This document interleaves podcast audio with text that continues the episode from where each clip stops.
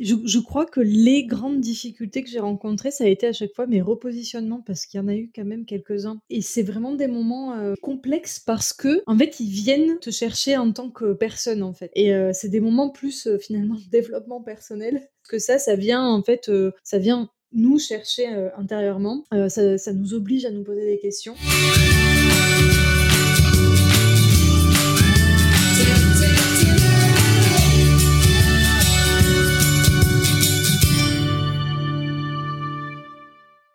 Bonjour Sonia. Salut à vous deux, comment allez-vous? Bonjour Sonia, ça va, ça va très bien. Oui, ça va très très bien. On est toujours euh, content d'accueillir euh, une nouvelle personne dans, le, dans les interviews Créacilla. Euh, bon, on va commencer euh, tout simplement par te demander de te présenter et de présenter ton activité. Ok. Euh, alors moi c'est Sonia Laurembourg. Euh, je suis directrice des opérations externalisées euh, en freelance bien sûr. On entend aussi euh, le terme de OBM pour pour définir ce ce métier-là. Peut-être qu'on en reparlera. Et puis j'ai deux autres casquettes aussi. Je suis consultante en gestion d'entreprise. Donc c'est directement lié à ce que je fais de manière opérationnelle chez les clients. Euh, soit je suis en mode opérationnel en tant que directrice des opérations, soit euh, je les conseille à travers des consultings. Euh, et la troisième casquette, elle est un petit peu nouvelle, peut-être qu'on en parlera pendant l'interview. Je suis cofondatrice, on va dire, d'un logiciel SaaS, nos software, à destination des freelances, des indépendants, qui a euh, comme objectif en fait de leur permettre de faire leur pilotage d'entreprise, donc euh, toujours en lien hein, avec euh, la base de, métier. Euh, donc la première version se concentre sur la gestion, le suivi des finances. Voilà pour euh, le côté euh, pro. Euh, j'ai commencé ma vie d'entrepreneur freelance en 2016. Au moment où on tourne euh, ce podcast, on est en 2023. Je crois que ça fait sept ans, si, si je compte bien. C'est bien ça. Euh, que vous dire d'autre? Euh, J'ai pas mal voyagé. J'ai commencé mon ma vie d'entrepreneur en, voyage en mode digital nomade. Euh, et à l'époque, en fait, on vivait avec mon mari sur un, sur un voilier. Et c'est comme ça qu'a démarré ma, ma vie de freelance. En fait, euh, été vraiment une. J'ai trouvé ça sur mon chemin. Tiens, je pourrais être freelance. comme ça, je pourrais voyager encore plus longtemps. Voilà pour le côté un peu plus perso. Et aujourd'hui, euh, j'ai arrêté de voyager. Euh, en tout cas, on s'est posé. Euh, J'habite dans le sud de la France, au sud de Toulouse, dans les Pyrénées. Alors bon, le voyage en soi, on en reparle déjà, mais en, gros, on a quand même posé nos valises ces derniers temps. Voilà pour la petite présentation. Merci, c'est une présentation très complète. J'ai deux questions à te poser concernant cette présentation. Euh, la première, c'est euh, quelle est ta cible? Donc j'ai bien compris pour la partie, euh, le nouveau produit qui va sortir, c'est les, c'est les freelances, c'est les indépendants. Pour l'autre partie, tu adresses quel type d'entreprise? Oui, en effet, la, la, la partie SaaS, c'est toutes les personnes euh, freelance euh, indépendants. Euh, et sur la partie prestation et, consulting, on va plutôt être sur des entreprises un peu plus développées, on va dire. Donc moi, ma grande spécialité, c'est les entreprises en ligne, déjà d'une manière générale. C'est vraiment là où bah, j'ai toute la culture et, où bah, je me suis spécialisée ces dernières années. Donc ça va être tout ce qui va être infopreneur, e-commerce notamment. Et en termes de, structure, ça va être des entreprises qui sont en train de se structurer, donc euh, entre 2 et 10 collaborateurs.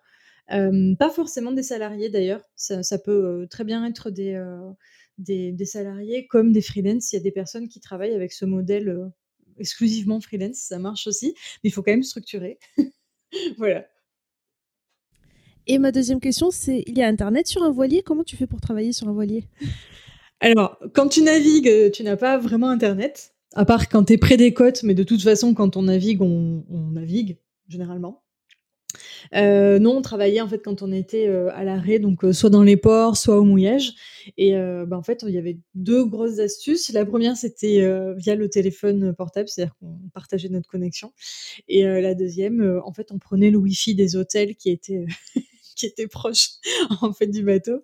donc c'est un peu c'est un peu système baroudeur hein, quand même. C'est ça fait d'ailleurs partie des raisons pour lesquelles on est rentré, c'est qu'il y avait aussi cette volonté de de, de, dire, de développer nos activités respectives et je, suis persuadée qu'on peut vivre en mode digital nomade et, avoir une entreprise florissante, mais je pense aussi a un moment, si on veut faire certains développements, certaines structures, il faut être un peu plus stable que vivre sur un voilier, on va dire. D'accord, d'accord.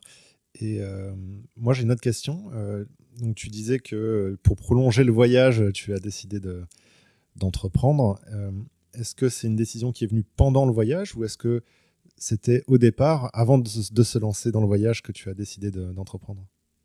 Alors en fait, c'est pendant le voyage. on est parti en 2016. En avril 2016, on a levé l'ancre, hissé les voiles. Et on est parti, donc on était vers Bordeaux et on a descendu pour, on est descendu pardon dans le sud pour aller en Méditerranée. Et en fait, moi, à ce moment-là, j'étais fraîchement diplômée d'un diplôme de prof de français. diplôme que je n'ai jamais, que je n'ai jamais, enfin, utilisé en tout cas. Il m'a pas servi à grand chose, à part apprendre à apprendre. Ça, c'est quelque chose que j'ai appris à la fac. et en fait, mon objectif, principal, c'était de trouver du job sur la route. Donc, on est parti avec de l'argent de côté. Et je m'étais dit, je donnerais des cours de français en, route, sachant que j'avais aussi un diplôme de euh, français langue étrangère, donc euh, prof de français en tant que langue étrangère. Et donc, j'étais partie là-dessus. Et euh, mon mari, lui, était ingénieur, ingénieur logiciel. Et donc, très naïvement, quelque part, il a dit, bon, bah, moi, par contre, je vais faire des sites web j'ouvre ma micro-entreprise et je vais faire des sites web. Et en fait, j'ai commencé à vouloir l'aider. Et à partir de là, en fait, j'ai découvert tout cet univers du, web, du web design, du web marketing, etc. Au début, j'ai simplement commencé à me former pour pouvoir vraiment l'aider à faire des devis, parce que faire des devis quand on ne connaît pas le métier, c'est pas trop possible. Et, euh, en fait, ça m'a ouvert tout un univers. Euh, et à partir de là, je me suis dit, oh, j'adore, oh, c'est génial, oh, je vais devenir freelance. Voilà, en gros, ça s'est passé comme ça. D'accord. Ouais, c'est intéressant. Et, euh, euh, donc, petit, tu as aidé au début ton mari euh, et tu as appris donc les compétences dont, tu parles, hein, le web marketing, plein de choses, qui sont associées, comme tu dis, à la gestion des opérations. Mais il y a aussi dans le mot gestion des opérations la partie gestion, donc gestion de projet. Est-ce que c'est quelque chose qui était inné chez toi ou est-ce que ça aussi tu l'as appris euh Je vais essayer de la faire courte. en, en, gros, donc au début, j'ai appris tout un tas de compétences vraiment opérationnelles, hein, donc web design, tout ça, web marketing. J'ai fait en fait plein de comment dire de prestations diverses et variées. Donc au début, je travaillais vraiment en collaboration avec avec Lucas. Euh, j'étais euh, même au, tout début début, j'étais conjoint associé ou quelque chose comme ça. Je sais plus exactement quel est le titre, mais j'étais rattachée à sa micro-entreprise. J'avais pas encore ma micro-entreprise à moi. Et en fait, euh, six mois, un an après, j'aimais tellement en fait cet univers du freelancing et je découvrais tellement de choses que j'ai ouvert ma propre micro-entreprise et j'ai commencé à faire de la prestation de service pour, pour d'autres pour d'autres clients, euh, mes clients à moi en fait. Euh, et donc là, euh, j'étais partie sur des choses un peu plus marketing parce que ça faisait partie de, des compétences que j'avais apprises au fur et à mesure. donc pendant deux ans, facilement, j'ai fait un peu du tout venant comme ça. Je faisais du copywriting, du, du community management, de la rédaction, un peu de web design, enfin un peu comme ça se présentait. Et en parallèle de ça, on a aussi ouvert notre blog à nous. c'est un peu ce qui m'a propulsé, je mets des gros guillemets, mais j'ai beaucoup appris en fait à travers ce, projet, ça a propulsé mes compétences, on va dire. Euh, j'ai ouvert mon propre blog de digital nomade sur lequel euh, je racontais ma vie de digital nomade. Et euh, j'ai fait un, dire, une petite aventure infoprenariale dans ce blog-là où en fait j'ai ajouté cette, cette compétence à, à, mes compétences, c'est-à-dire que du coup j'étais, j'avais fait du coaching, enfin je commençais à faire du coaching, ça, date, hein, c'était en 2018. Je, vendais des formations en ligne, etc. etc. Et fin 2019, force de toutes ces expériences diverses et variées, euh, j'en ai eu quand même un peu marre de faire de tout et n'importe quoi. Et j'ai voulu en fait, euh, comment dire, euh, recentrer, réaligner un petit peu ce que je faisais et en fait avoir un vrai métier. C'est-à-dire que déjà, j'arrivais plus à me définir. Et puis, j'avais un peu passé des étapes, c'est-à-dire que je me sentais vraiment entrepreneur. Là où les deux premières années, j'étais un peu dans le la découverte de l'univers, du milieu, etc. Je n'avais pas trop cette posture d'entrepreneur. Et en fait, fin 2019, euh, je me suis sentie entrepreneur, on va dire, et donc je me suis dit, ok, j'ai envie de me positionner, j'ai envie d'être reconnue pour certaines compétences que j'ai, j'ai envie un peu de, entre guillemets, de me nicher, pour dire euh, le, mot un peu marketing. Et donc euh, j'ai tout mis à plat, j'ai réfléchi et je me suis dit, qu'est-ce que j'ai envie de faire? Force de toutes ces compétences, qu'est-ce qui me plairait en fait comme activité? Et il y a un truc que je faisais pour un client qui était assistante en fait, assistante opérationnelle. Et j'adorais. C'était la mission que je préférais. C'est la mission que j'avais depuis quasiment le début de mon, de, mon freelancing. Et donc, je me suis dit, ah ouais, en fait, c'est ça que je veux faire. Je veux être freelance. Euh, je être, pardon, assistante. Et tout de suite, je me suis vendue un peu assistante plus plus, c'est-à-dire que euh, je vendais le fait que j'avais eu un blog, que j'avais monétisé, que j'avais 2-3 ans d'expérience en tant que freelance, etc. Et que je maîtrisais un peu le 360 en fait euh, du, spectre de l'infopreneur et que je pouvais vraiment les accompagner euh, aussi sur la partie un peu plus stratégique de leur entreprise. Donc je me suis vendue comme ça fin 2019 et en fait très vite je me suis rendu compte que ce que je faisais c'était pas de l'assistanat, c'était autre chose. Et j'arrivais pas à savoir ce que c'était. Vraiment, je, savais que je faisais entre guillemets plus que ça, mais j'avais du mal à définir des mots. Je trouvais pas de, de case en fait dans laquelle euh, me mettre, sachant que moi, ce que je cherchais à ce moment-là, c'était une case justement pour mettre le petit truc sur LinkedIn, quoi. en gros, c'était un peu ça. Euh, et, en fait, c'est un client euh, qui, qui m'a dit, mais en fait, tu devrais regarder du côté des États-Unis, va voir ce que fait, je crois que c'est Sandra Booker, euh, qui était à l'époque euh, l'OBM, donc Online Business Manager, euh, des, un peu des copywriters rockstar, je crois que c'est au Canada ou aux États-Unis, je ne sais plus. Et du coup, j'ai mis un mot Online Business Manager. J'ai mis un mot, j'ai commencé à faire des recherches, acheté un livre sur le sujet. Il y a une américaine, Tina Forsyth, qui a écrit un livre dessus je me suis dit, mais oui, mais c'est ça que je fais, c'est ça. Et du coup, j'ai compris en fait quelle était euh, réellement ma mission euh, que je faisais chez les clients. Et du coup, j'ai compris les expertises que je devais développer, à savoir la gestion de projet, euh, tout ce qui était management, etc. C'est des choses que je pratiquais déjà du fait de mon expérience. En fait, j'avais mis les, mains dedans, en fait, entre guillemets, sans m'en rendre compte. Et euh, du coup, mi-2020, ce que j'ai pu faire grâce à cette rencontre, entre guillemets, du mot OBM, c'est que j'ai pu vraiment me former techniquement sur des, euh, des, points tels que la gestion de projet, etc., euh, qui m'a permis de, bah, vraiment, là, me positionner en tant qu'OBM et me dire, voilà, j'ai les compétences qu'il faut pour, pour faire ce métier-là. Ok, très clair. J'ai l'impression que tu as trouvé ton ikigai euh, pas à pas en fait au fur et à mesure de l'expérience plutôt que de euh, faire l'exercice et. Euh, c'est exactement ça. c'est vrai, c'est bien dit. Je n'avais jamais pensé comme ça, mais c'est ça, ouais. Tu t'es trouvé en chemin. et, j'ai une dernière question avant qu'on bascule sur, sur le, le cœur de, de l'interview, mais est-ce que bah, comment quand on se lance comme ça, qu'on a très envie d'être entrepreneur, non pardon, au début, c'est pas le mot entrepreneur que tu as cité, mais plutôt euh, euh, indépendant, euh, freelance. Comment tu trouves des clients comme ça en étant sur un voilier et en bougeant tous les jours? C'est une bonne question ça. on a commencé sur coder.com qui est une, je sais même pas si ça existe encore, mais je pense que oui, c'est une, plateforme de, freelance en fait sur laquelle on, on pouvait, en fait il y a des appels d'offres et en tant que freelance on répond. Donc ça a commencé par la plateforme freelance, tout simplement. Et ensuite, euh, de fil en aiguille, c'est les réseaux. Euh, ça fait partie de mes forces, je crois, euh, le réseau. Et donc, j'ai très rapidement noué des, liens, enfin, fait des connaissances avec d'autres d'autres personnes du secteur. Ce qui fait que, de fil en aiguille, ça a vraiment été le bouche à oreille pour la partie prestation de service. Et puis pour le côté plus euh, blog, infoprenariat, là, euh, bah, stratégie marketing, réseaux sociaux, etc. Du coup, Sonia, on va basculer sur le cœur du sujet. la question fatidique. Quelle, est, quelle a été pour toi la, plus grande difficulté que tu as rencontrée en tant qu'entrepreneur? Et surtout, comment tu l'as résolue? Ou si c'est en cours, comment tu comptes la résoudre? C'est une très bonne question. Je ne sais pas s'il y a eu la plus grande difficulté. Il y en a eu plein.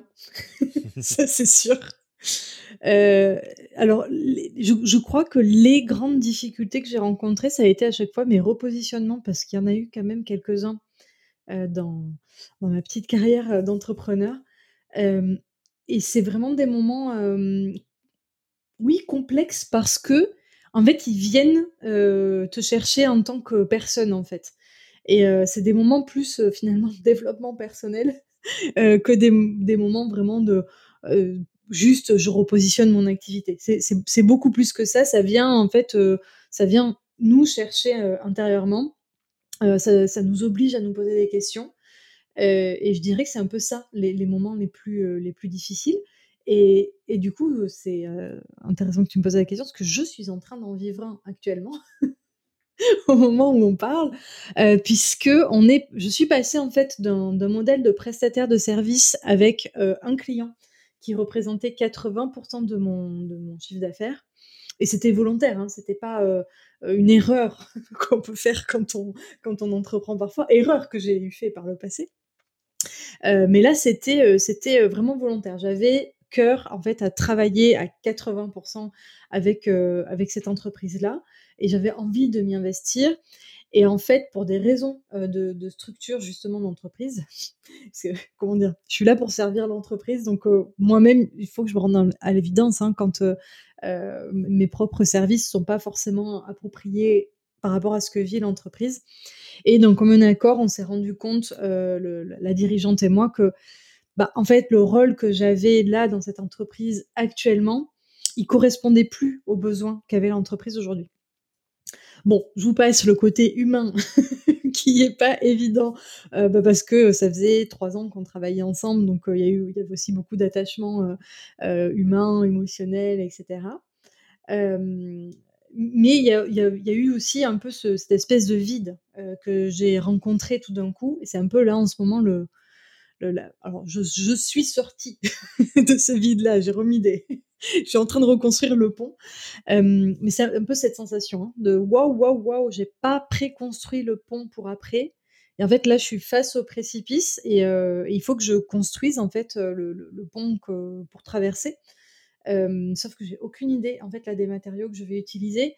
Donc oui, dans mon sac à dos, j'ai plein de matériaux parce que j'ai de l'expérience, de l'expertise dans plein de choses mais je ne sais pas dans quel sens je, je dois les mettre. Est-ce que je dois d'abord construire les planches? Est-ce que je dois lancer un filet jusqu'à l'autre côté? Enfin, Et, et ce, moment-là de euh, quelle est la suite? Il est, à la fois, je trouve, très excitant parce que c'est une nouvelle page blanche qui s'ouvre et quand on est indépendant, freelance, entrepreneur, on peut l'écrire comme on veut. On peut choisir la couleur du pont, on enfin voilà, c'est vraiment très très libre. Et à la fois, bah voilà, on est face au précipice, donc il y a aussi ce côté, faut pas trop se foirer parce que potentiellement euh, la chute peut être, euh, peut être un peu euh, douloureuse. et puis, au-delà du côté de ne pas se tromper, ça, ça amène plein de questions. Et comment j'ai envie de le construire ce pont? Et comme c'était un peu entre guillemets soudain, c'est-à-dire qu'on a défini en août que la collaboration s'arrêterait fin octobre, c'était pas non plus du jour au lendemain. Mais entre août et octobre, on était quand même dans un joli tunnel de, travail. Et donc, moi, j'avais pas le temps de me préoccuper en fait de la suite de mon aventure. Et puis, euh, j'ai ce besoin de fermer quelque chose avant d'ouvrir autre chose. Je suis un peu structurée, toquée dans ma tête, donc euh, j'ai besoin de ça. Et donc, en fait, je me suis retrouvée vraiment en octobre dernier. Donc là, on se parle, on est en février. Euh, vraiment paumée. Je ne sais pas ce que je veux faire, comment, etc. Et là, je suis en train de le reconstruire petit à petit. Donc, ça prend de jolies directions.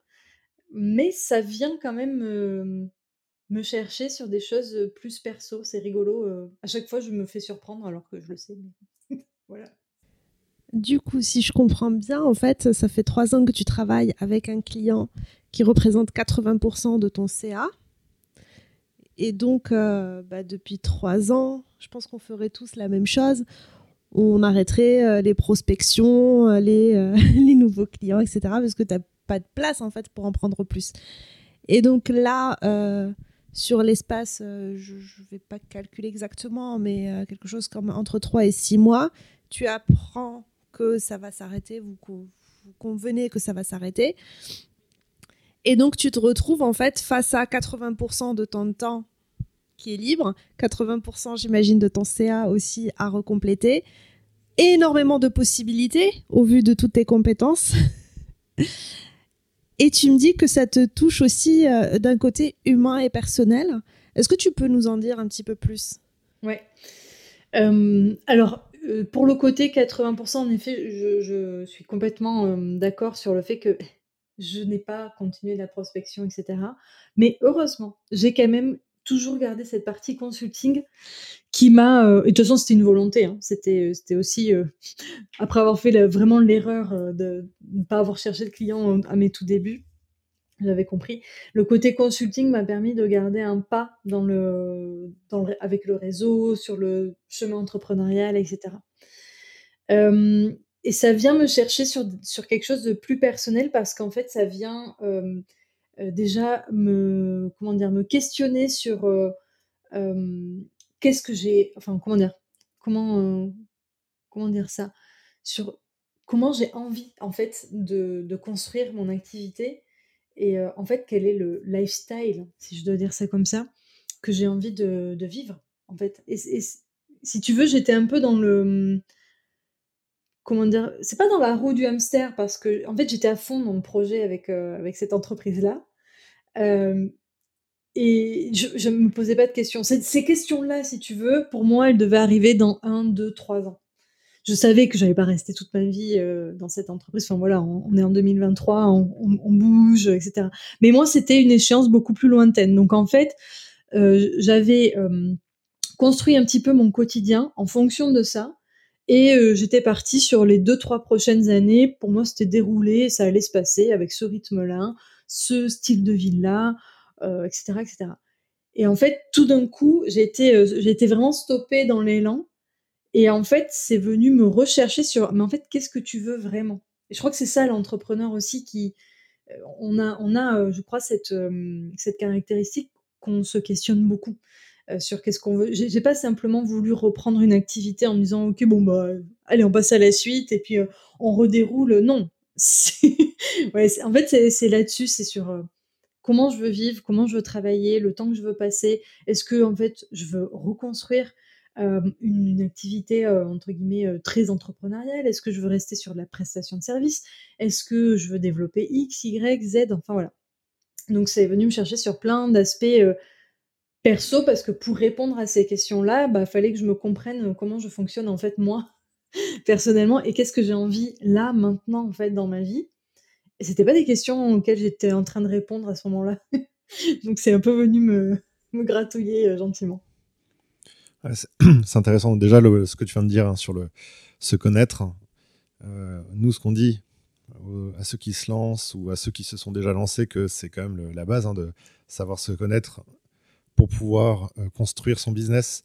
Tout simplement parce que ben, son rythme de travail, plein de choses en fait dépendent de, ça. Et, mais au-delà de, au de se connaître, hein, à un instant T, ben, il faut aussi renouveler la question euh, et, effectivement, on évolue. Donc, euh, il faut, penser à, à, updater tout ça régulièrement. Et euh, en fait, tu dis un truc qui est intéressant via ces difficultés. Et je l'ai remarqué avec beaucoup d'autres entrepreneurs. et tu l'illustres très bien. C'est que quand on entreprend et quand on est indépendant, la stabilité, c'est la précarité. Ah, c'est super bien dit. C'est-à-dire que plus on est stable, plus on en oublie qu'on est précaire et quand il y a un problème qui arrive, eh ben, on a encore plus de mal à, repartir euh, de l'avant. Alors que si on se met régulièrement en instabilité et qu'on se questionne et qu'on construit l'avenir, bah, c'est là qu'on évite d'être précaire, puisqu'on a toujours une corde, à, son arc, euh, un, plan B, un plan C, un plan D, etc., etc. Donc merci pour ce témoignage parce que c'est une belle illustration, je, trouve, de, ça. Oui, et merci à toi pour ce, enfin, cette vision parce qu'en fait, c'est vraiment ça. C'est très très bien dit. la, stabilité en entrepreneuriat, c'est la précarité. C'est, je trouve, hyper. enfin, tu m'éclaires là. c'est gratuit. Euh, non, euh, moi je, je, trouve qu'il y a un point quand même essentiel à retenir. Euh, tu es passé assez rapidement dessus parce que tu as déjà vécu l'expérience, j'imagine, par le passé, dans tes 7 ans. c'est le fait d'avoir gardé ce 20% de consulting à côté. Ça t'a permis, permis, de conserver ton réseau et ça t'a permis de, de, de, finalement avoir plein de possibilités de rebondir. Euh, je rencontre aussi énormément d'entrepreneurs, d'indépendants plutôt, euh, qui vont prendre une mission client à 100% et que quand cette mission dure un an, deux ans, trois ans, cinq ans, j'en ai rencontré qui font des missions pendant euh, même dix ans en passant d'un projet à l'autre chez un même client. En fait, ils coupent, ils perdent tout leur réseau en, trois ans, on peut tout perdre en fait. il faut recommencer de zéro. Et là, pour eux, c'est vraiment difficile parce que s'en suivent plusieurs mois en fait de recherche. Et au final, bah, on est à la merci, ils sont à la merci de un CV sur Malte en espérant que quelqu'un les appelle. Alors que là, en fait, tu l'as conservé, tu es passé assez rapidement dessus, mais euh, je pense que c'est une leçon très importante à retenir.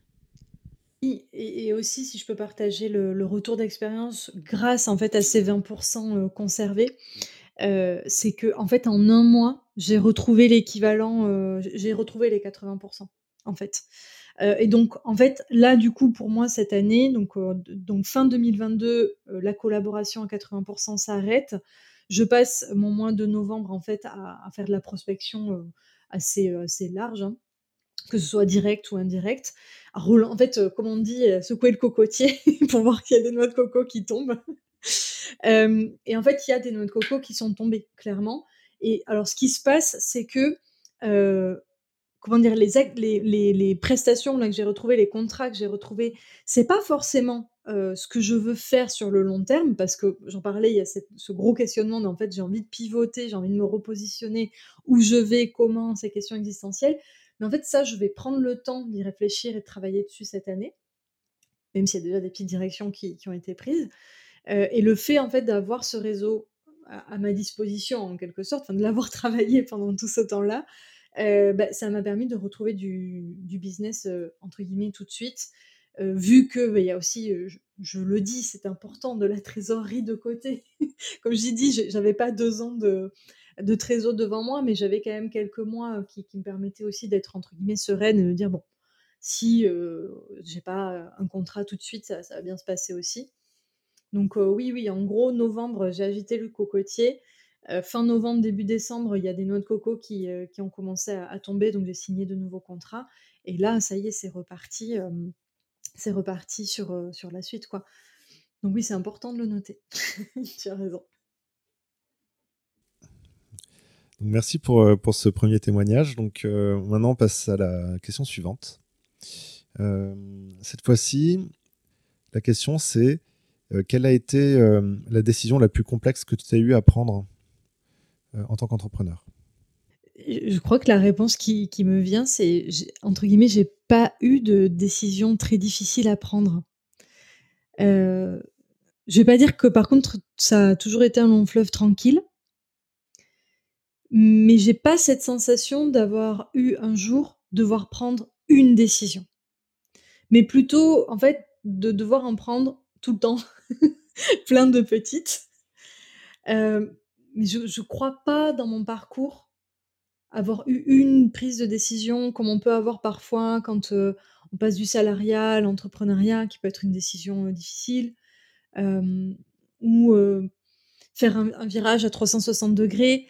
C'est même s'il y en a eu un un petit peu fin 2019, mais enfin c'était quand même une continuité de d'activité et plus une redirection, euh, plus une remise en ordre du puzzle finalement que j'avais euh, construit. Par contre, je dirais que oui, des décisions, euh, en fait, quand on est entrepreneur, on en prend tous les jours. Et ça, c'est peut-être le, challenge au quotidien parce que parce que c'est pas c'est pas toujours évident. c'est pas toujours évident au quotidien de ça, ça, peut être fatigant parfois même un peu. Et comment tu t'en sors du coup? Est-ce que est-ce que tu as un système de prise de décision particulier? Est-ce que tu y vas au feeling? Est-ce que tu les évites? Comment, comment ça se passe? Oui. Alors, euh, euh, je, je, je, je, vais être parfaitement honnête. Oui, il y a de, temps en temps, ça m'arrive de mettre des choses sous le tapis, mais c'est mauvais parce que ça revient généralement euh, en pleine Ne pas prendre de décision, c'est prendre une décision aussi. Hein. Ouais, exactement. Et, sinon, comment je prends mes décisions concrètement Alors, moi, je suis quelqu'un de très, bah, du fait de, mon métier, enfin, en tout cas, c'est pas un hasard si je suis allée dans cette voie-là. Je suis assez structurée. Ça répond d'ailleurs à une des, questions que tu m'as posées au tout début. Euh, je suis assez structurée, j'aime beaucoup être organisée, carrée, mettre des cases, etc. Et j'ai aussi une partie très intuitive. Mais ce qui me guide en premier, c'est vraiment la structure. C'est là-dedans que je me sens à l'aise. Donc prendre une décision, pour moi, ça s'appuie généralement, je dis bien généralement, sur des données, de la data, des, des KPI, ce genre de choses. Euh, parfois, j'ai pas. Parfois, ça, peut arriver de pas avoir, et donc ça va, ça va surtout être l'intuition qui va, mmh, qui va guider la prise de décision. et une fois que j'ai récolté la data, là, je laisse parler vraiment mon intuition. Et c'est d'ailleurs quelque chose que je recommande aux, entrepreneurs que j'accompagne, notamment dans les recrutements. En fait, il y a beaucoup d'entrepreneurs qui recrutent ou de managers qui recrutent à l'intuition, au feeling. C'est très important le feeling dans le recrutement parce que on, va travailler avec la personne, donc il faut qu'il qu'il y ait quelque chose humainement. Sauf qu'en fait, pour moi, ça doit venir en dernier, ça doit juste valider ou invalider euh, les données, euh, on va dire, scientifiques en quelque sorte. Donc c'est un peu comme ça que je prends mes décisions. Euh, et pour ce qui est des opportunités, parce que souvent, c'est ça, quand on est entrepreneur, on a beaucoup d'opportunités, enfin beaucoup. On a des opportunités, des personnes je, donne un exemple tout bête. vous m'avez invité mmh, pour participer à ce podcast. C'est une opportunité, c'est une décision à prendre en quelque sorte. Celle-ci, ça va, elle n'est pas vitale. On risque pas grand-chose. Mais c'est pour exemplifier. Il y a plein de petites et grandes opportunités qui vont arriver et il faut savoir en fait y répondre entre guillemets stratégiquement quand on est entrepreneur. C'est ça qui parfois peut être d'ailleurs un peu fatigant. et une des façons que j'ai de répondre à est-ce que je participe ou pas à ce podcast ou est-ce que euh, la proposition de collaboration avec X, Y, Z me, me plaît ou pas. Au-delà de j'ai envie de faire ça parce que j'ai l'élan euh, quelque part un peu vital d'aller le faire, c'est est-ce que ça sert mon, euh, mon étoile du berger de l'année, c'est-à-dire vraiment l'objectif, la ligne de mire que je me suis fixée pour cette année. Oui, non. Euh, si oui, est-ce que ça, sert les objectifs euh, du trimestre? Parce que peut-être on est un peu trop en avance sur, euh, sur, ce sur les projets, donc peut-être que c'est un petit peu trop tôt. Oui, non. Et en fait, si c'est oui, ben on y va. si c'est non, ben dans ce cas, en fait, il faut, savoir, il faut savoir dire non. C'est vrai que c'est un peu ça, d'ailleurs, le, une des plus grandes difficultés pour répondre à ta question, c'est dire non. ça, c'est pas facile. Du coup, ce que j'entends, c'est que en fait, tu prends des décisions très souvent. Et du coup, euh, au final, bah, t'attends pas le moment d'avoir une grande décision, un grand chamboulement. En fait, c'est euh, ça se fait petit à petit. Et puis même, il y a des choses qui se construisent. Et, euh, et, finalement, bah, en fait, la prise de décision, ça devient juste une évidence parce que tous les éléments se sont... Enfin, tout le puzzle s'est construit pour que ces décisions-là soient prises. Et derrière, généralement, tu te bases sur du factuel et l'intuition, mais euh, à la fin pour valider. En gros, c'est ça. Alors, ça me fait marrer euh, que tu présentes ça comme ça parce que on m'a posé la question. Alors, c'était pas exactement celle-là. On m'a dit quelle grande révélation euh, tu as eu dans ton business, enfin, qui a fait que ça a décollé. on m'a posé ça la semaine dernière. Et en fait, j'avais répondu qu'en fait, il n'y en avait pas que moi, je fais des itérations de deux semaines. Nous, on fait des itérations de deux semaines. Et donc, toutes les deux semaines, on va reposer les datas, on va regarder nos indicateurs et on va prendre nos décisions. Et en fait, quand il y a un feeling qui va pas, quand il y a un indicateur qui va pas, en fait, les décisions, on, fait on prend plein de toutes petites décisions, on a plein de toutes petites révélations. Et au final, oui, on, Enfin, moi, j'ai pas le sentiment d'avoir pris un jour une très grande décision parce qu'au final. Bah, parce qu'on s'est forcé à en prendre plein mm. régulièrement. C'est exactement ça, c'est le, travail en itération. Je, pense que c'est important quand tu es entrepreneur d'être dans cette agilité, pour reprendre un peu des mots à la mode. C'est nécessaire en fait. Après, des fois, il faut prendre des grandes décisions, hein, mais bien sûr, moi, ça bien, sûr, bien sûr. Et on a eu précédemment dans ce podcast des personnes qui ont pris des très grandes et ils ont bien pivoté dans leur entreprise. C'est assez impressionnant aussi.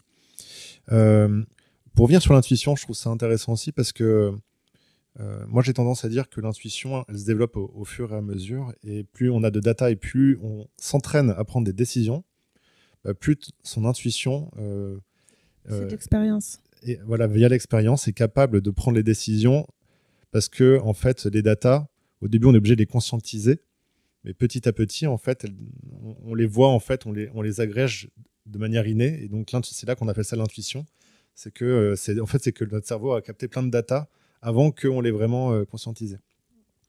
Et donc s'entraîner à prendre plein de décisions et surtout laisser parler un peu son intuition euh, au fur et à mesure et de plus en plus, c'est intéressant. Et d'ailleurs, ça me fait penser à une série que tu as vue il n'y a pas très longtemps, Bouchera. Tu te rappelles pas C'est en fait une série coréenne, je crois, où il y a un météorologue, pardon, qui, qui est considéré comme le meilleur euh, parce que en fait, il, à chaque fois, il, a les bonnes intuitions, il a les, les bonnes prévisions météo. Et, euh, à un moment donné, le, personnage principal va lui, parler pour lui demander comment ça se fait, comment il, a réussi à devenir aussi bon. Et euh, il lui a dit, bah, va chercher celui qui a, lui, les pires erreurs et les pires prédictions.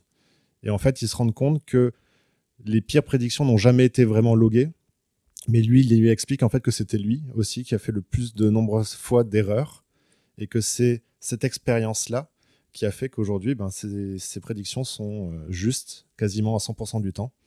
Et donc cette fameuse intuition, ce fameux génie, il vient aussi du fait qu'il il a fait énormément d'erreurs et qu'il a pris beaucoup de décisions erronées à un instant T. Oui, complètement. L'expérience, euh, hyper importante. C'est, tu, tu as parlé un peu comme un, comme un muscle. J'ai entendu ça, il y a, je sais plus si c'est dans un livre, parce que des fois j'écoute les livres, ou si c'est dans un podcast, mais il y a quelques jours à peine où euh, l'auteur ou l'hôte, je ne sais plus, disait, euh, je, crois que justement c'est sur les prises de décision. La prise de décision, c'est un muscle quand tu es entrepreneur, et en fait tu dois en prendre tout le temps, et donc il faut, il faut le muscler, il faut s'entraîner, il faut être dans l'action en fait. Euh, on continue. Et ça, revient sur ce que tu disais tout à l'heure, Nicolas, sur le côté, bah, en fait, la stabilité, c'est la précarité. Parce que du coup, tu t'entraînes pas non plus à cette prise de décision et tu restes malheureusement pas dans la bonne posture de l'entrepreneur. Je me demande s'il n'y a pas Fabien Olicard qui en parle dans un de ses bouquins de cette notion. Ah, c'est fort possible. Alors, moi qui ai fait du test hein, dans l'informatique, nous on disait que les meilleurs testeurs, c'était les, c'est les pires codeurs. En fait, ils ont fait tellement d'erreurs qu'en fait, il suffit juste, euh, ils, prennent le code de quelqu'un d'autre et puis ils y injectent toutes les erreurs qu'ils y ont faites et qu'ils ont vues par le passé. Euh. C'est ça. ouais, hein. j'étais une piètre codeuse, une excellente testeuse. Euh, quel est le secret de ta résilience? Qu'est-ce qui fait que tu es encore là aujourd'hui, que tu te lèves encore tous les matins, que tu te bats quand tu perds une cliente qui te fait 80% de ton chiffre d'affaires? Qu'est-ce qui fait que tu continues? Waouh, super question. en fait, c'est une séance de thérapie, c'est pas possible, cette interview. non, mais c'est, rigolo comme question parce que c'est vraiment ce que je disais tout à l'heure. C'est, tu vois, il y a, y a un côté de, il y a ton pourquoi qui est là hein, quand même euh, au quotidien. Donc, il y a beaucoup de persos dans cette histoire euh, d'entrepreneuriat. Euh, le secret de ma résilience. alors, je dirais que la secret sauce, ce qui fait que aujourd'hui, comment dire, je, pense en tout cas avoir quelques fondations solides et qui m'ont permis en fait d'être encore là malgré parfois quelques effondrements comme celui que, j'ai vécu il y a quelques semaines, moi. Alors je dis effondrement parce que en fait ça a été un revirement de situation pas, pas, pas forcément trop anticipé. Il y a pas mal de... je dirais qu'il y a deux choses. C'est la data, la structure, les systèmes.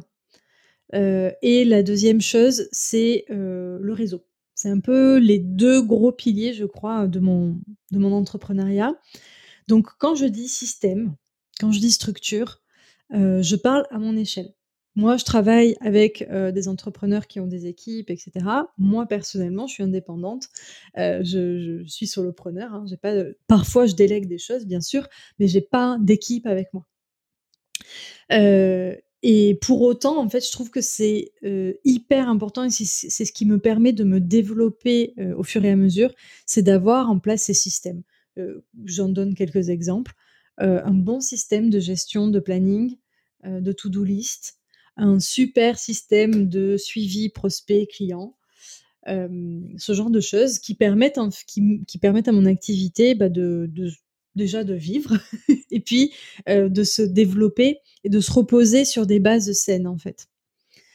le deuxième pilier c'est le réseau parce que ben vraiment j'aime bien papoter avec les gens, je, je, connecte facilement on va dire et c'est vrai que le fait d'entretenir un réseau, c'est hyper précieux. Euh, c'est vraiment, pour reprendre l'exemple du cocotier, plus vous avez de noix de coco, plus vous avez de chances qu'il y en ait une ou deux qui tombent. Euh, donc c'est ce qui permet de toujours avoir un, message à envoyer en disant voilà, je suis dispo. Ce qui fait que quand on est dans le besoin, en quelque sorte, je dis pas que le réseau arrive avec une cape euh, et une épée pour vous sauver, mais nos compétences intéresseront toujours quelqu'un. Donc c'est bien d'avoir ce réseau-là, c'est c'est ce qui permet de solidifier. Et pour répondre à la deuxième partie, quel est mon pourquoi Pourquoi je me lève tous les matins? Euh, C'est une très bonne question. je suis pas sûre de pouvoir y répondre comme ça. En vrai, je pense que ça fait encore partie des questions que je dois auxquelles je dois répondre, tu vois, et auxquelles bah, mes 7 ans d'entrepreneuriat m'ont pas vraiment permis de répondre. Et d'ailleurs, là, tu sais, je disais, je suis dans une phase un peu de, bah, de repositionnement, re-questionnement, etc. Et clairement, les questions que je me pose aujourd'hui, elles, sont tournées vers la vision. Et je, disais à une copine entrepreneur, enfin oui, je sais ce que c'est la vision. je, j'en parle avec mes clients, c'est ça qui permet de les porter au quotidien, etc. Mais en fait, chez moi, c'est très flou. Donc ça fait partie des choses un peu que je, que je devrais euh, comprendre, je pense, les prochains mois. C'est rigolo parce qu'il y a ce fameux bouquin qui te dit euh, commencer avec un pourquoi. Euh, Start with Why de Simon Sinek, je crois. qui est vrai, hein, c'est vrai que quand tu as un pourquoi, une vision, en fait, c'est ça qui te porte au quotidien je crois que moi, elle, évolue beaucoup. En fait, euh, cette vision, euh, elle, euh, elle, c'est encore un peu le même schéma finalement qui va nous porter pendant toute cette interview. C'est plein de petits pas. je dirais qu'une des choses qui me, oui, qui, me porte, en tout cas, qui fait que j'ai envie de me lever tous les matins, c'est un peu, c'est un peu le lifestyle que j'ai envie de, que j'ai envie d'avoir c'est assez égoïste pour le coup. J'ai pas de, volonté de sauver le monde dans mon entrepreneuriat, euh, pas directement en tout cas. Mais c'est vrai que euh, être entrepreneur, ça amène cette liberté. Je crois que c'est ça qui me, qui me porte quand même pas mal euh, au quotidien. Alors c'est intéressant ce que tu dis. Je reviens juste sur une chose parce que le, vocabulaire peut être compris par d'autres personnes différemment. Donc la, première partie où tu parles de système, il y a d'autres personnes qui pourraient parler de processus, mais voilà, c'est la même chose. Hein. On est, on est d'accord que c'est le même principe. Euh, par rapport au pourquoi, oui, euh, pour lancer une startup qui va lever des millions, il faut une vision et il faut un gros pourquoi. Et en général, les personnes, les entrepreneurs sont tellement petits par rapport à la vision que c'est pour ça qu'ils sont capables de lever des fonds énormes et de travailler 36 heures par jour. Je sais que c'est pas possible. mais euh, voilà, et qui vont, euh, qui vont euh, se dépasser, ça existe. Mais c'est pas comment dire, quand on regarde l'environnement de toutes les entreprises qui existent, la grande majorité, c'est plutôt quelque chose qui va être de, de l'artisanat, voilà, du freelance, d'être indépendant. Donc on est sur quelque chose de plus personnel. Et simplement, au début, tu as dit que ça t'avait éclaté, que tu, quand tu travaillais avec ton mari, que tu t'es rendu compte que tu voulais faire ça, que tu avais adoré, bah c'était, pour moi, c'est ton premier pourquoi. C'est tout simplement que tu, prends ton pied quand tu fais ça, et, c'est, euh, et je pense que c'est la première chose, parce que quand, quand on s'éclate dans ce qu'on fait, que c'est quasiment un jeu, bah déjà, en fait, c'est un énorme, une énorme raison de continuer et, d'avancer. Merci pour, euh, pour euh, cette, ce retour, de, enfin, ce feedback parce que c'est vrai. Déjà, je m'amuse beaucoup au quotidien et ce depuis le, départ. Il y a un truc qui me vient aussi. Je ne sais pas si vous connaissez cette, ce concept un peu de intégrateur visionnaire qui est largement partagé dans le livre Rocket Fuel d'ailleurs, où en fait l'auteur, dont j'ai oublié le nom, vous m'excuserez, en fait partage ce point de vue où dans toute entreprise, il doit y avoir un visionnaire et un intégrateur. Et l'intégrateur, en fait, c'est celui qui est en coulisses et qui va rendre la vision euh, du visionnaire réelle. Le visionnaire a une super idée du genre Steve Jobs qui dit on va créer l'iPhone. Et en fait, l'intégrateur derrière, c'était euh, Steve Wozniak, qui dit ok, ben en fait, euh, plan A, plan B, plan C, et puis il met tout en œuvre, il recrute le personnel qu'il faut, etc. Et en fait, euh, moi, j'ai plutôt ce profil d'intégrateur. C'est pour ça que je travaille euh, en tant que, directrice des opérations. Et, euh, et, ça, par contre, ça m'amuse énormément et ça me porte beaucoup de porter la vision des autres. Je sais pas si c'est bien. du coup, c'est intéressant. Ça. veut dire que ton client cible, en fait, ce sont les visionnaires. Ah oui, complètement. Oui, oui, moi, je travaille avec les visionnaires, ouais, complètement. et c'est ça me porte énormément. C'est pour ça que j'ai été portée pendant trois ans euh, avec, euh, avec ce projet-là. Euh, bah, j'ai gardé mon âme d'entrepreneur pendant ces trois ans-là. Il était hors de question que je quitte et que j'aille 300% vraiment complètement dans le projet. Enfin, quoi que j'étais prête à y aller à un moment donné, mais je pense que mon âme d'entrepreneur à un moment donné a dit mais oui, je, suis énormément portée par les, les projets des visionnaires. Euh, qui, qui, eux, en fait, arrivent à amener des choses, comme tu, comme tu le disais, euh, beaucoup plus grand que, tu vois. Et d'ailleurs, je suis toujours. c'est pas impressionné le mot, mais c'est. Admirative, ouais. Admirative de ça, parce que moi, je sais que c'est ça fait pas partie de mes, soft skills, on va dire. Voilà, c'est plus, euh, moi je sais les, je sais les amener euh, techniquement les projets, mais euh, les imaginer, les porter, c'est encore autre chose. alors, je me permets, je reviens sur la notion de système. Moi, j'avais trouvé ça très très intéressant. J'aimerais bien que, que, tu nous aides à la compléter. en fait, tu dis que donc euh, tu, as créé un système, tu as créé un réseau, et puis finalement, enfin, je, vais imaginer, mais étant donné que tu as ton système, que tu as ton planning, que tu as tes activités, etc., bah, si tu te lèves pas un matin, en fait, il est cassé ton système. Euh, je veux bien que tu me précises le. Bah, ta vision. C'est intéressant, mais je suis pas sûre de saisir. En fait, je me, euh, en fait, je suis en train de me dire si, euh, par exemple, tu as fait, alors je ne sais pas si tu travailles en Gantt ou, euh, ou en Kanban ou en autre chose, si tu as fait des projections, si, j'en sais rien, moi, sur une semaine, tu décrètes que ah, j'ai pas envie de travailler alors qu'en fait, tu avais planifié que d'aller travailler sur cette période, il va falloir revoir ton système entier. Donc, au final, quand tu te lèves le matin, tu sais ce que tu vas faire.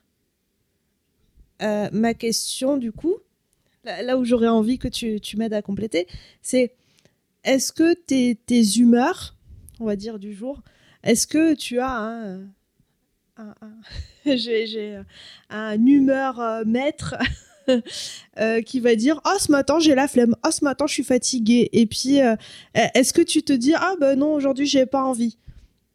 Est-ce que est-ce que tu tu adaptes en fait ton système à ce à tes humeurs? Ou est-ce que euh, non, euh, aujourd'hui, tu es, en fait, tu es factuel, tu as ton système, etc. Et en fait, tu, tu le respectes et puis euh, ton système intègre justement des temps pour se reposer, vacances et compagnie. Enfin, je ne sais pas si je suis claire. Si, si. Non, non, tu es très claire. Je vois très bien la question. C'est une question qu'on me pose souvent et c'est une question notamment que dire, que beaucoup d'entrepreneurs me, posent quand je suis amenée à les accompagner, notamment en consulting. Ça fait partie des freins. C'est oui, mais Sonia, on va mettre en place un système d'organisation, en gros, hein, de gestion. Et moi, je vais être enfermée dans ce système. Et moi, en fait, j'ai pas été entrepreneur pour être enfermée dans un système. et en fait, ma réponse, c'est au contraire, en fait, c'est cette structure-là qui me permet une liberté à l'intérieur de la structure que j'ai créée, bien sûr. Mais c'est justement ça qui me permet d'être flexible, d'être flexible et disponible, en fait, comme tu dis, en fonction de mes humeurs au quotidien. je vais essayer d'être plus, plus claire. typiquement, en fonction de comment je vais fonctionner, comment vous allez fonctionner, comment l'entrepreneur X, Y, Z va fonctionner, bien sûr, en gros, il y a des méthodes de base, quoi. La gestion de projet, c'est de la gestion de projet. mais on va la construire autour de l'entrepreneur, de sa vision, de son rythme, de, ses ambitions, de sa volonté, de comment il a envie de travailler, de s'il a des équipes, pas d'équipes, etc.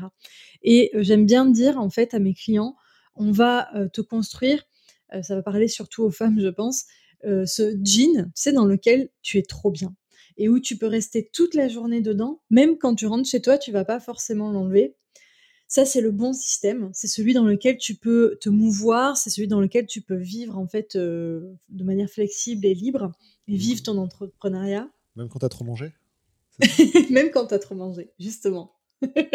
Il s'adapte en fait, tu vois. Euh, versus le mauvais jean où t'attends qu'une chose, c'est de rentrer chez toi pour, euh, pour pouvoir l'enlever et te mettre en pyjama. et donc, après, je, vais venir sur l'exemple, justement, mon exemple à moi. Bah, moi, je suis prestataire de service. Je suis aussi entrepreneur parce que je mène des, activités entrepreneuriales, mais j'ai aussi des activités de prestataire. Donc, en tant que prestataire, j'ai des engagements envers mes clients. Donc, oui, c'est flexible, je choisis mes horaires, etc. Mais quand même, je reste dans le cadre euh, du contrat que j'ai signé avec euh, ces clients. Et donc, euh, bien entendu, je peux être malade, bien entendu, je peux être fatiguée, mais j'ai quand même des, des, des, livrables en fait à, à, à livrer. Donc, j'ai envie de dire, quand on est prestataire, c'est limité, et donc c'est bien d'être organisé. Et mais mon système inclut justement des moments de repos aussi, entre guillemets imposés, je m'entends, de manière à, bah, quand même se reposer et être bien quand je dois travailler pour les clients. et cela dit, en fait, moi au quotidien, comment ça se passe? J'ai des journées types. Donc en gros, le lundi, c'est un peu buffer day, c'est-à-dire je fais un petit peu tout ce qui doit être fait, euh, le, traitement des mails, l'administratif, c'est le moment où j'ai les rendez-vous. On se voit aujourd'hui, on est lundi. Euh, c'est un peu le, tout venant. Euh, mardi, c'est consacré à mes projets. Mercredi, jeudi, à mes clients. Et le vendredi, c'est de nouveau mes projets, clôture de la semaine, management du planning pour la semaine d'après. Ça, c'est le truc type.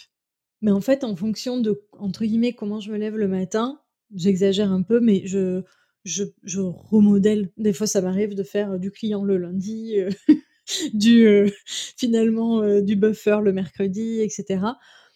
Après, moi, j'ai mon petit rythme, donc c'est quand même rare quand ça bouge, mais si ça doit bouger, ça bouge. Ouais, donc grosso modo, tu as une semaine type. tu as mis des jours type dedans, mais si jamais ça, dire, les activités, tu peux les bouger au sein de la semaine. Par contre, la semaine, elle est toujours avec le même type d'activité du lundi au vendredi. Quoi. En gros, c'est ça. Et puis après, ça bouge de moment en moment de, mon entrepreneuriat. Euh, et, je fais évoluer ça tous les trimestres d'ailleurs. Mes, mes semaines type euh, changent à peu près tous les trimestres.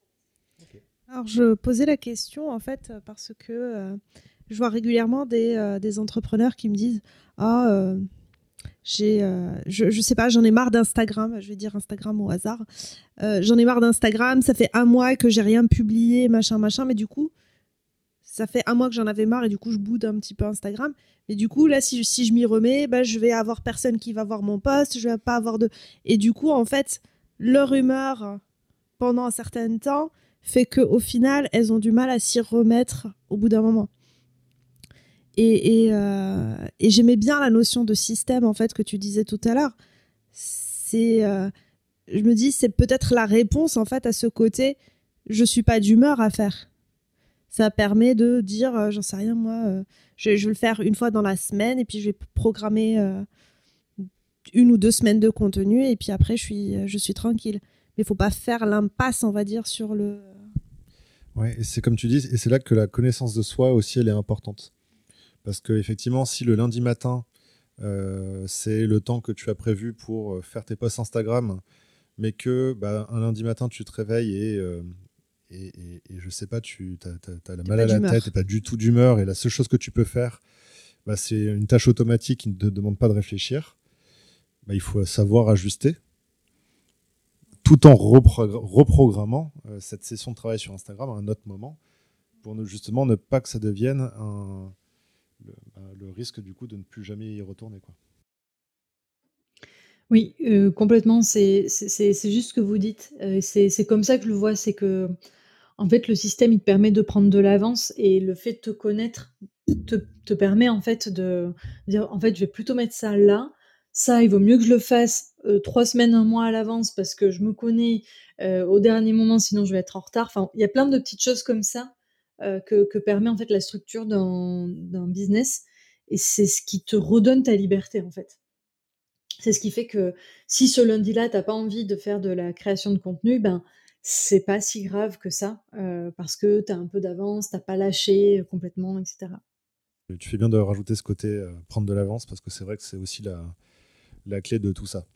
C'est euh, si on n'a pas pris d'avance, on est toujours en flux tendu et on a toujours cette pression qu'on s'est mis nous-mêmes avec euh, euh, ce que tu disais, le, côté euh, si j'abandonne tout, j'abandonne tout vraiment. quoi. C'est pas juste je, je, programme des choses que j'ai déjà construites. Après, je précise quand même, parce que c'est important, euh, que parfois je donne un peu cet exemple de, structure parfaite, de nana hyper carré, organisée, ce qui en soi est pas faux. Hein. Mais, euh, mais je me fais déborder par mon agenda aussi. Euh, J'abandonne les réseaux sociaux par moment. Là, ça fait à peu près quatre mois que j'ai pas écrit une seule newsletter à, mon audience abonnée à, mon, ma newsletter. Enfin voilà, on, est tous pareils hein, en soi. Bah, parce qu'il y a aussi le, bah, je sais même pas trop où je vais en ce moment avec euh, mon positionnement, donc j'ai pas envie d'écrire pour écrire. Donc euh, il y a tout ce côté-là humain en fait euh, qui entre guillemets prend le dessus sur certains aspects, mais la structure mise en place précédemment me permet de quand même rester sur un, rythme de, croisière et un rythme d'activité qui m'évite en fait les effets de yo-yo comme ça. Donc en effet, en ce moment, au niveau de l'audience, euh, de la création de contenu, je suis pas hyper euh, hyper euh, au poil, disons-le clairement. mais j'ai un, un, un, rythme d'activité quand même qui est, qui est stable, qui, qui, est relativement stable et qui me permet de ne pas être inquiète parce que j'ai pas écrit un post Instagram ou parce que j'ai pas envoyé une newsletter en gros. Tout à fait. Je, je pense pas que ça joue au niveau d'un post, c'est plutôt. Euh, non mais oui, enfin, c'était pour illustrer. Mais oui, oui, ouais, complètement. Tout à fait. Ok. alors j'ai une petite question bonus qu'on pose pas d'habitude, mais là j'en profite. quel conseil tu donnes à des gens qui veulent devenir justement entrepreneurs nomades? Ah, entrepreneur nomade, ça c'est mon ancien, c'est mon ancien position. Comment, euh, ouais, comment on se lance là-dedans? Euh... Comment ça marche? Alors, tu vois, il y, a un conseil que je donnais et que j'ai pas du tout appliqué, euh, qui est, je pense que c'est bien d'avoir lancé son activité avant de partir. Euh, moi, c'est vraiment l'opportunité en fait que j'ai trouvée sur la route, donc euh, je l'ai saisie. Et si c'est votre cas, bah, en fait, faites-le. Surtout, l'idée, c'est pas de s'arrêter. La preuve, j'en suis la preuve, ça m'a pas empêché de, me développer. Mais c'est beaucoup plus confortable quand on part avec déjà dans son ordinateur une base de données, prospects, clients, euh, une activité, un petit réseau. Je dis pas qu'il faut avoir 5 ou 10 ans d'entrepreneuriat derrière soi, mais c'est plus confort. Ça, ce serait déjà le premier conseil. Euh, le deuxième conseil, c'est de pas vouloir euh, parcourir en fait euh, le monde comme quand on fait que voyager. Par exemple, quand on est sur un tour du monde de un an et qu'on pas, on fait que voyager, on, a envie de tout parcourir et donc on va arriver dans un pays, on va faire ça, ça, ça, ça, ça, on va aller du nord au sud, de l'est à l'ouest, etc. Et en fait, à savoir que quand on est digital nomade, c'est pas vraiment possible parce que on a besoin de stabilité euh, on a des heures de travail entre guillemets à, à faire. et que ce modèle de j'écris un email par jour et puis après je vais me reposer sous les cocotiers. Oui, il y a des entrepreneurs qui ont réussi, mais c'est des gens, je pense, qui, qui comment dire, ont commencé il y a très longtemps et qui ont aujourd'hui des audiences de plusieurs dizaines de milliers de personnes où en fait ils peuvent se permettre d'envoyer un email et ensuite de profiter le reste de la journée. Tu bien délégué, automatisé, euh, mis un DG ou un consultant euh, en organisation euh. Travail en amont en fait. Ils sont pas partis tout de suite comme ça. Et, voilà, du coup, ce serait un peu le deuxième conseil, c'est en fait ne pas penser qu'on va parcourir tout le monde entier. Et en fait, c'est beaucoup plus confortable de rester 2, 3, 4 mois à un endroit euh, nous, c'est qu'on était des nomades très sédentaires, c'est-à-dire qu'en fait, euh, on restait euh, deux mois, c'était vraiment nos escales les plus courtes, et pour moi, c'était beaucoup trop court.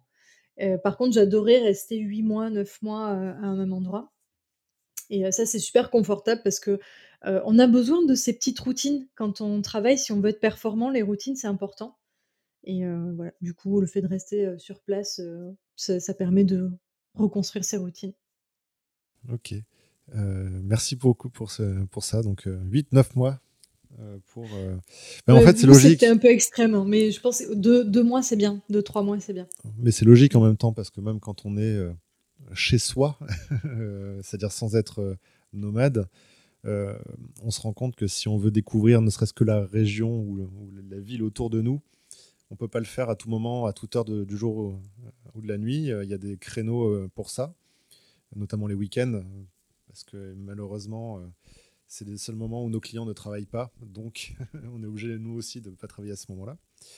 Euh, et, euh, et, donc forcément, bah, sur une semaine de, comparé à une semaine de vacances où on a le temps de faire plein de choses en une semaine, bah, une semaine de travail, forcément, on n'a pas autant de, de, moments pour ça. Et si, et si tu allais en fait, le faire, euh, faire tes visites en fait, à un endroit où il y a un tellement de décalage horaire? Donc tu travailles la nuit, tu visites le jour. Et tu dors pas, c'est ça? C'est ça. Mais le décalage horaire, parfois, c'est euh, intéressant, hein, selon euh, le, fuseau sur lequel on est. Je sais que par moments, c'était c'était agréable parce qu'en fait, pendant que toi, tu travailles, tes clients dorment. Et tu travailles dans le calme, en fait. Tu n'es pas sollicité par les notifications, etc. donc, c'est super agréable. Et puis, euh, pour les visites, c'est vrai qu'on s'organise. Disons que, en fait, quand on est euh, chez soi en mode sédentaire, on va avoir cette tendance parfois à travailler jusqu'à 18, 19 heures, parfois 20 heures quand on, quand on est un peu en rush. En fait, quand on est digital nomade, on a quand même cette volonté de pas manquer euh, un moment. Et donc, et donc, on va vraiment s'organiser pour euh, s'arrêter de travailler vers 17h, 17h30. Et en fait, ce qu'on fait après, c'est qu'on va se balader dans la ville et donc on découvre. Et en fait, c'est toujours de la nouveauté. Donc, c'est très, très inspirant, très agréable. Allez, c'est parti pour les questions du tac au tac. Donc, le principe, c'est de répondre du tac au tac. Évidemment, euh, ce qui nous intéresse aussi, c'est de que tu creuses hein, le pourquoi tu réponds ça. Donc, n'hésite pas. Euh, une fois que tu as donné ta réponse à expliquer. Donc, est-ce que tu es plus recrutement ou prestataire externe? Ah, euh, alors, pour moi, personnellement, bah, prestataire externe. Euh, euh, là, pour te dire, moi-même, je suis prestataire externe et j'ai un, modèle d'entreprise, moi, personnellement, qui est sur le modèle d'indépendant freelance. Donc, même sur la, vision, je, je, disais tout à l'heure, j'ai pas vraiment de vision, mais un petit peu quand même. Euh, sur la vision long terme, j'ai quand même cette vision de mon côté, euh, très, euh, très solopreneur en fait. Voilà, là où j'accompagne. En fait, je crois que j'adore travailler en équipe, mais je le fais tellement en fait avec mes clients en tant que DO qu'en fait, moi, dans mon entreprise, j'ai pas envie d'avoir tout le management à, faire. Je le fais déjà chez les autres et ça me va très bien. je comprends. ok, est-ce que tu es plus formation ou auto-formation? Euh, Les deux. Les deux, mon capitaine. Euh, j'aime beaucoup euh, la formation en enfin, présentiel ou distanciel, mais être avec le formateur. Bah, bah, pour tout ce que ça apporte, hein, c'est riche, les échanges, on vient creuser sur des, des choses sur lesquelles on ne s'attendait pas forcément, etc. et en revanche, j'aime beaucoup l'auto-formation parce que c'est à consommer, comme on veut. À n'importe quelle heure de la journée. Très bien. Est-ce que tu aimes, est-ce que tu es dans des réseaux d'entrepreneurs officiels, hein, c'est-à-dire, et est-ce que tu préfères des réseaux d'entrepreneurs à la cool ou structurés? Alors oui, je suis dans des réseaux d'entrepreneurs officiels et non officiels. C'est-à-dire qu'il y a des réseaux qu'on a créés entre copains entrepreneurs où on s'est dit: «Bah, en fait, mettons-nous en réseau et puis, on se voit régulièrement». Et puis je fais partie de un réseau d'entrepreneurs, sur Toulouse, plus plus spécifiquement qui est structuré. J'aime bien les deux aussi. En fait, je crois que ça vient ça vient nourrir, à la fois le réseau plus structuré, parce que j'aime bien moi le côté très structure, organisé. Je sais que le 16 mars, je serai là-bas, c'est organisé pour toute l'année, c'est génial. et j'aime beaucoup aussi le côté un peu plus, libre et intuitif, des des petits réseaux que je que j'ai pu construire, de ci de là, avec d'autres personnes.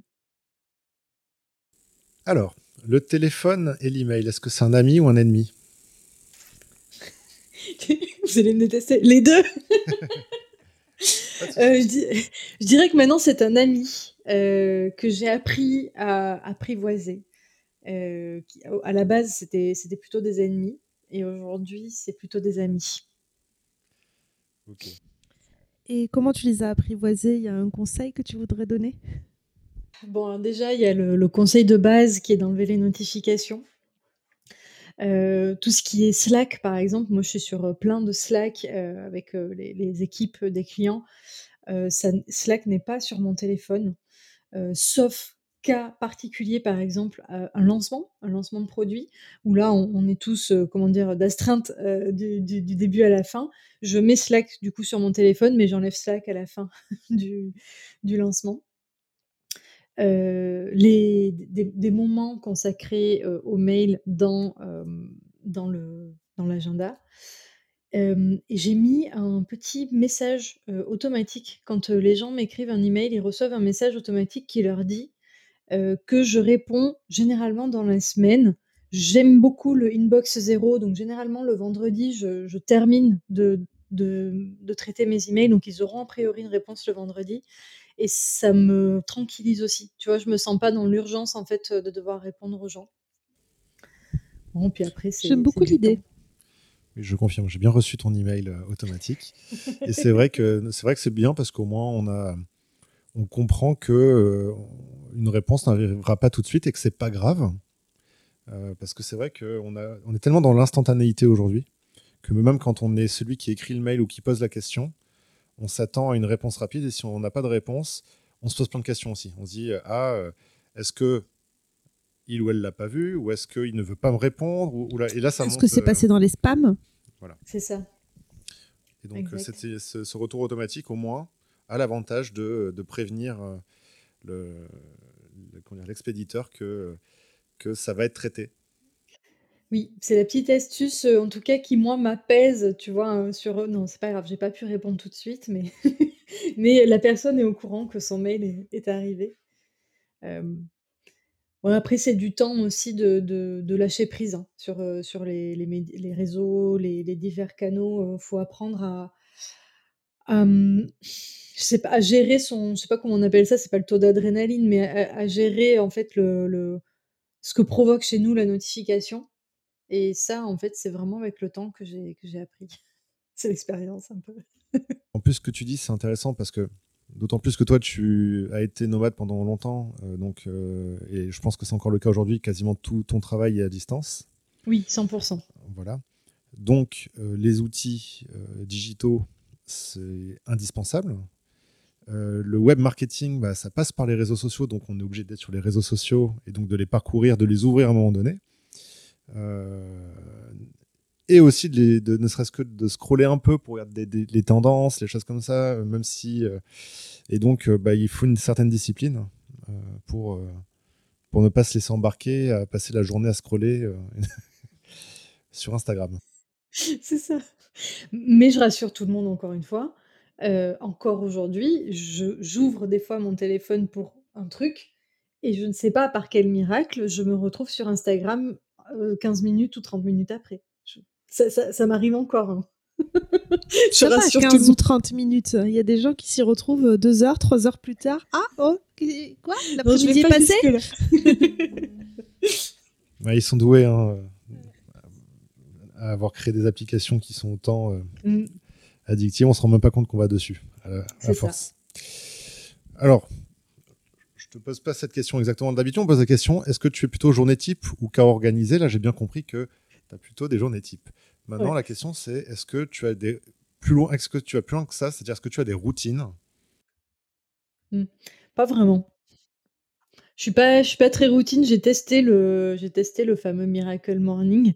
Ça me va pas du tout. Moi, je suis plutôt ours dans le chronotype. Je sais pas si vous connaissez un peu le, les chronotypes.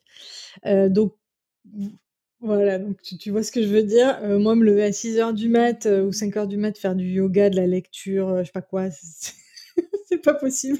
Ça, ça me correspond pas en fait. ça, draine mon énergie avant de commencer la journée. Euh, moi, le matin, j'ai une routine euh, hyper classique, euh, c'est-à-dire que je me réveille entre 7 et 9 heures en fonction de, ma fatigue, de mon, énergie. je prends mon petit déj, une douche et puis je vais travailler. en gros, voilà, c'est, ça reste une routine, mais elle n'est pas exceptionnelle par contre, j'ai plein de d'activités annexes qui m'aident en fait à travailler mon énergie, ma productivité, exactement en fait comme on en parle dans le Miracle Morning. Sauf que je les applique quand je veux, si je veux. et je dirais qu'au fur et à mesure de toutes ces années d'entrepreneuriat, j'ai mis dans ma valise un peu dev perso plein de petites choses que j'aime bien. je pense par exemple petites séances de sport, euh, méditation, lecture, euh, aller faire un tour dehors. Enfin, j'ai plein de choses dans ma boîte à outils comme ça, mais que je sors euh, au besoin. Et il y, a des moments, j'ai vraiment besoin. Il y a des moments, j'ai besoin d'avoir une espèce de routine où, par exemple, tous les midis, je vais faire 15 minutes de sport, etc. Mais au bout d'un moment, ça me passe et puis j'en ressens plus besoin et, et j'arrête. voilà. J'aime bien la notion de de se servir de tous ces outils, euh, mais de les adapter à soi et de pas forcément avoir une routine euh, figée. Après tout, euh, si on est entrepreneur, c'est aussi pour avoir une certaine liberté. Donc, ah si bah on a notre journée qui est, qui est dictée de, de, de, bah, de 6 h du matin jusqu'à 22 h, au final, c'est plus, ça ne correspond plus au why, hein, comme on disait. Oui. alors, est-ce que tu es plutôt lecture, vidéo ou podcast? Euh, podcast. Je suis euh, très consommatrice de podcasts. Et puis j'en ai créé un aussi. Euh, ouais, plutôt podcast. En fait, j'adore le podcast et aussi les livres. Alors, lecture audio. Je, je suis très lecture audio parce que justement, c'est dans des moments alors donc moi je suis 100% euh, télétravail et je travaille 100% de chez moi. C'est-à-dire que je vais pas au coworking ou quoi que ce soit. Je suis euh, perdue dans la montagne pyrénéenne, dans un village de 130 habitants. Donc je pourrais aller, il y a des coworking dans les villes voisines, mais j'ai pas envie en fait de faire une heure de route le matin. C'est pas justement pour ça que que j'ai choisi aussi ce mode de, travail. Donc, euh, j'ai pas vraiment de transport où je peux lire ou ce genre de choses. Donc, le podcast, c'est parfait pour les moments où je fais la cuisine, la vaisselle, le, ménage.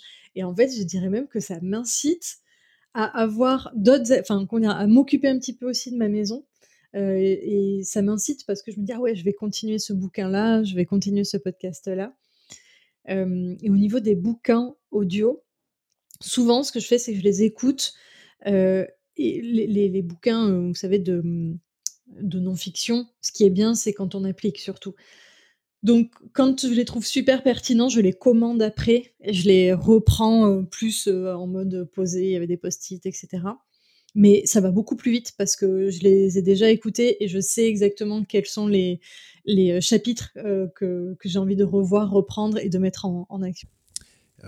Est-ce que tu peux nous donner quelques livres que, qui seraient intéressants à lire? Il, y en a, il y en a en effet deux, trois. Euh, en mode euh, réflexion, euh, lancement d'entrepreneur slash optimisation d'activité.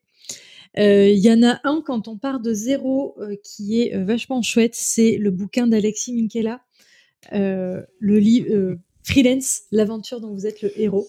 Je vais dire le livre dont vous êtes le héros. Ça, c'était les vieux bouquins d'avant.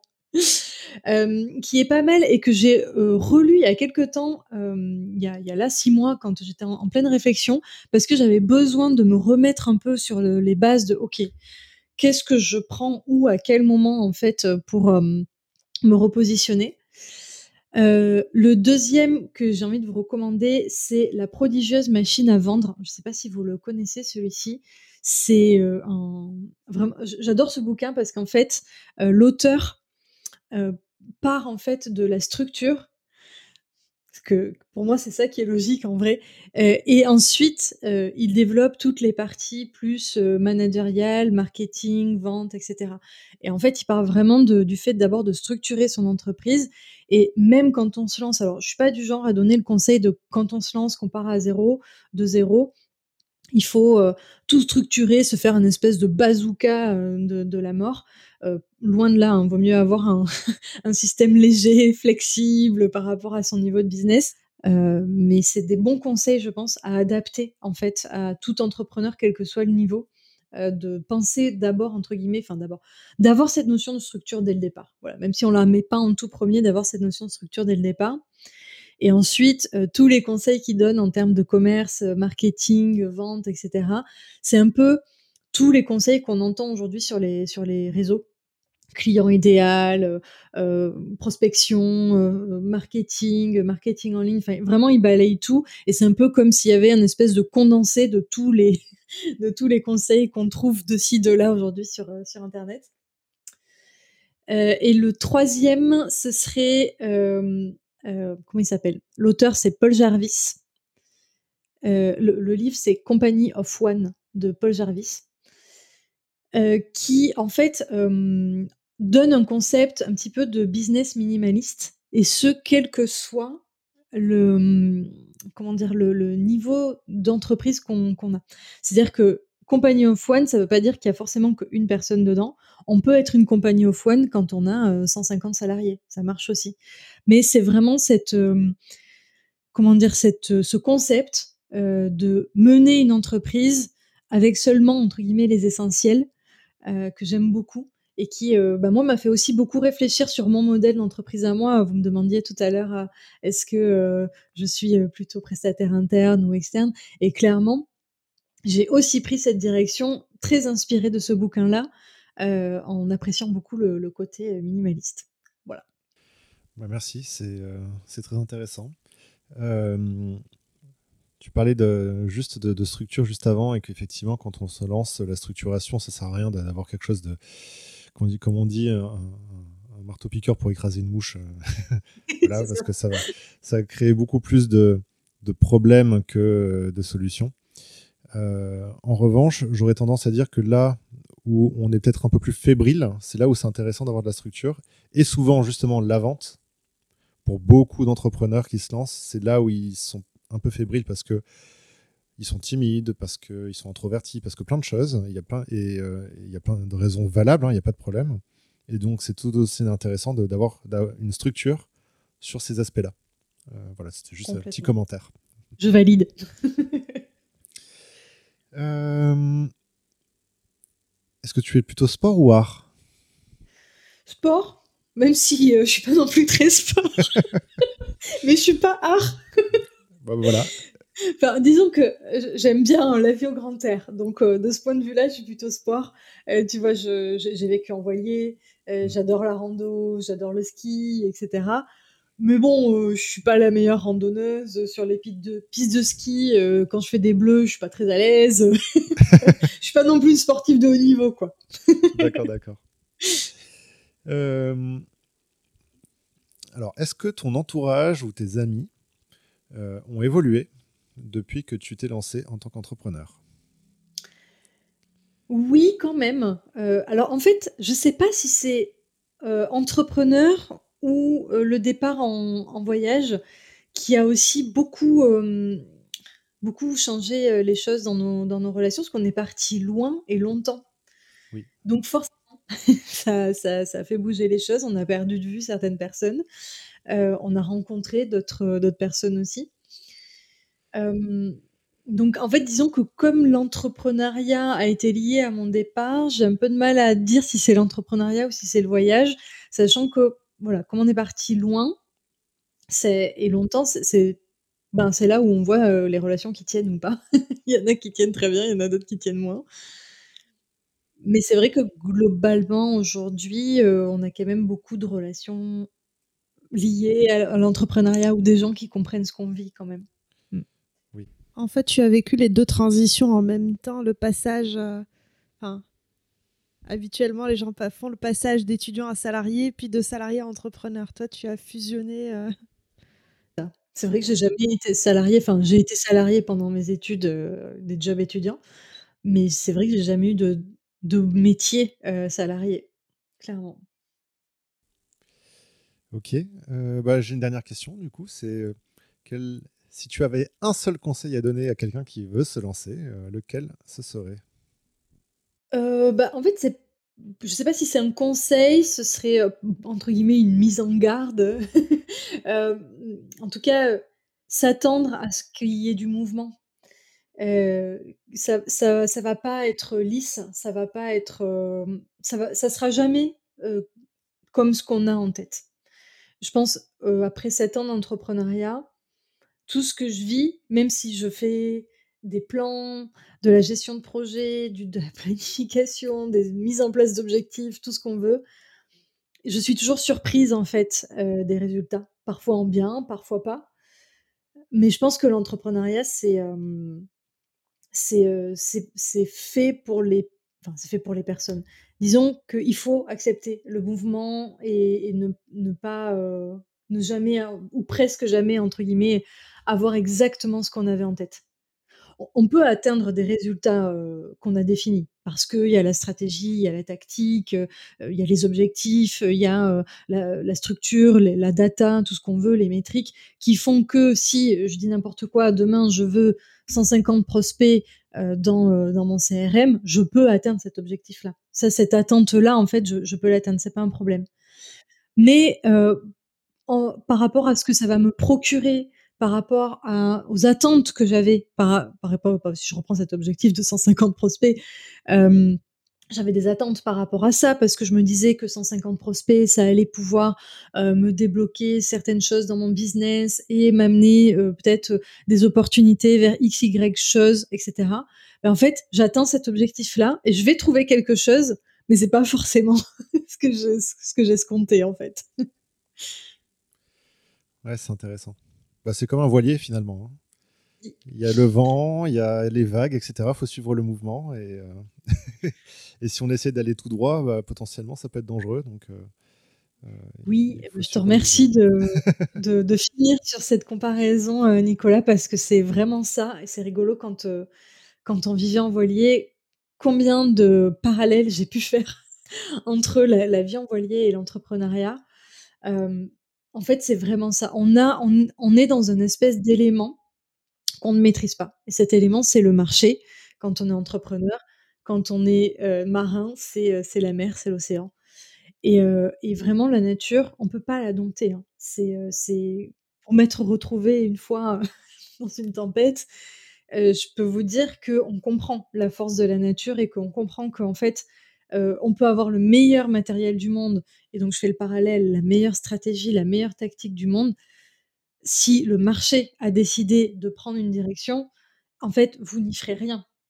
Donc si on lutte et on l'a vu en fait cette, hem, tempête, heu, on était plusieurs à la traverser, plusieurs copains, de de de bateau et donc on est tous partis du même point A et on est tous arrivés au même point B et tout le monde n'est pas arrivé dans le même état.